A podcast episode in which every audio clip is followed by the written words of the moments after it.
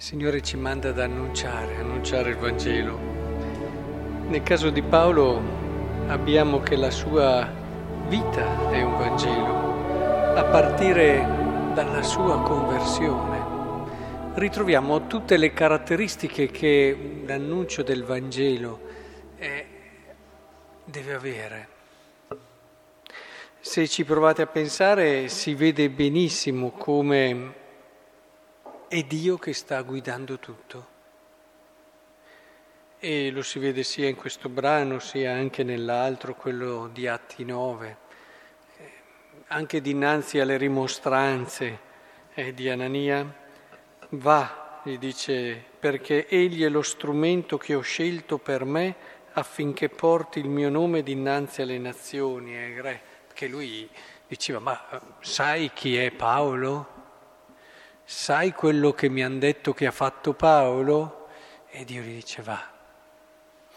Ma proprio partiamo di qui, perché se vogliamo capire il Vangelo non possiamo trascurare questa cosa. Il Vangelo non è un sistema eh, di verità particolarmente affascinanti e belle, non è lì il suo cuore, c'è la verità, c'è, ma il suo cuore è un altro il suo motore è un altro. Il Vangelo, provate a pensare a Paolo. Paolo che è zelante, lo diceva lui, proprio perché ha perseguitato, ha ucciso. E, e, credetemi che ogni persona uccisa è come se uccidessimo Dio, nel senso che dentro di lui Dio eh, non può non vivere questo dramma. E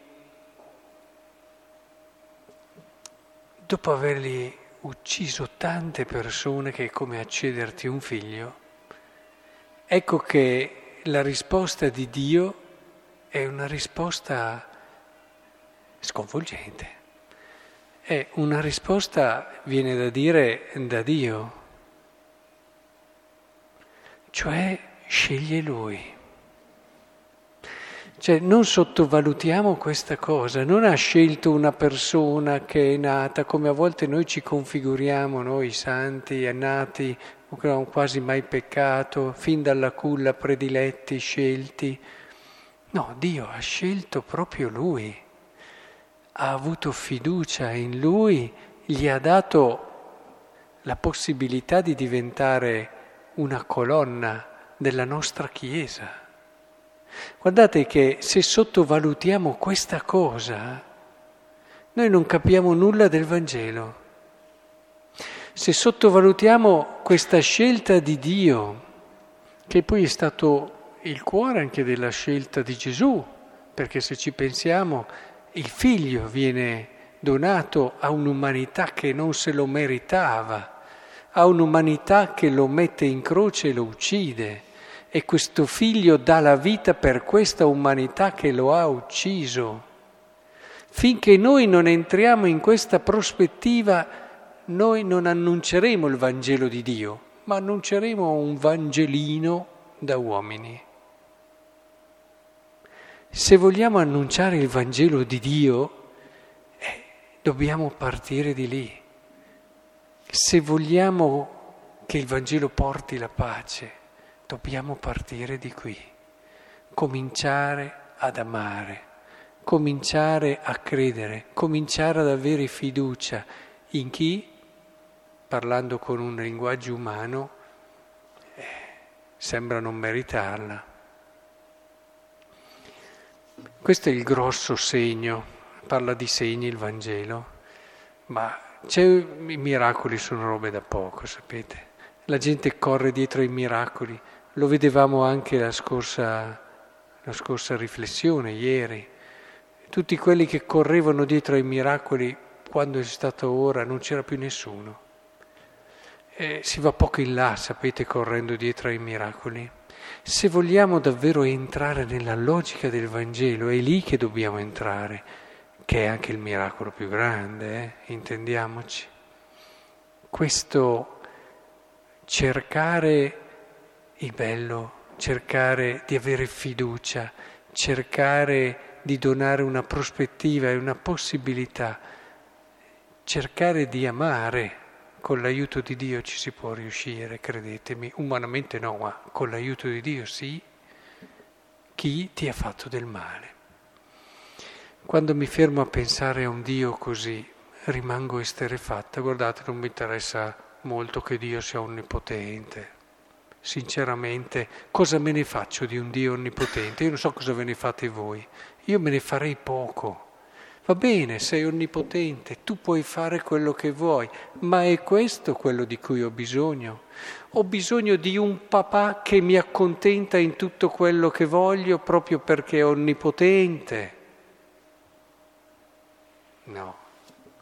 Ho bisogno di un Dio che possa farmi capire il senso profondo della vita e soprattutto mi faccia capire come sono prezioso e importante per Lui e che non ci sarà mai niente in me che potrà vincere la sua fiducia e il suo desiderio di darmi una possibilità.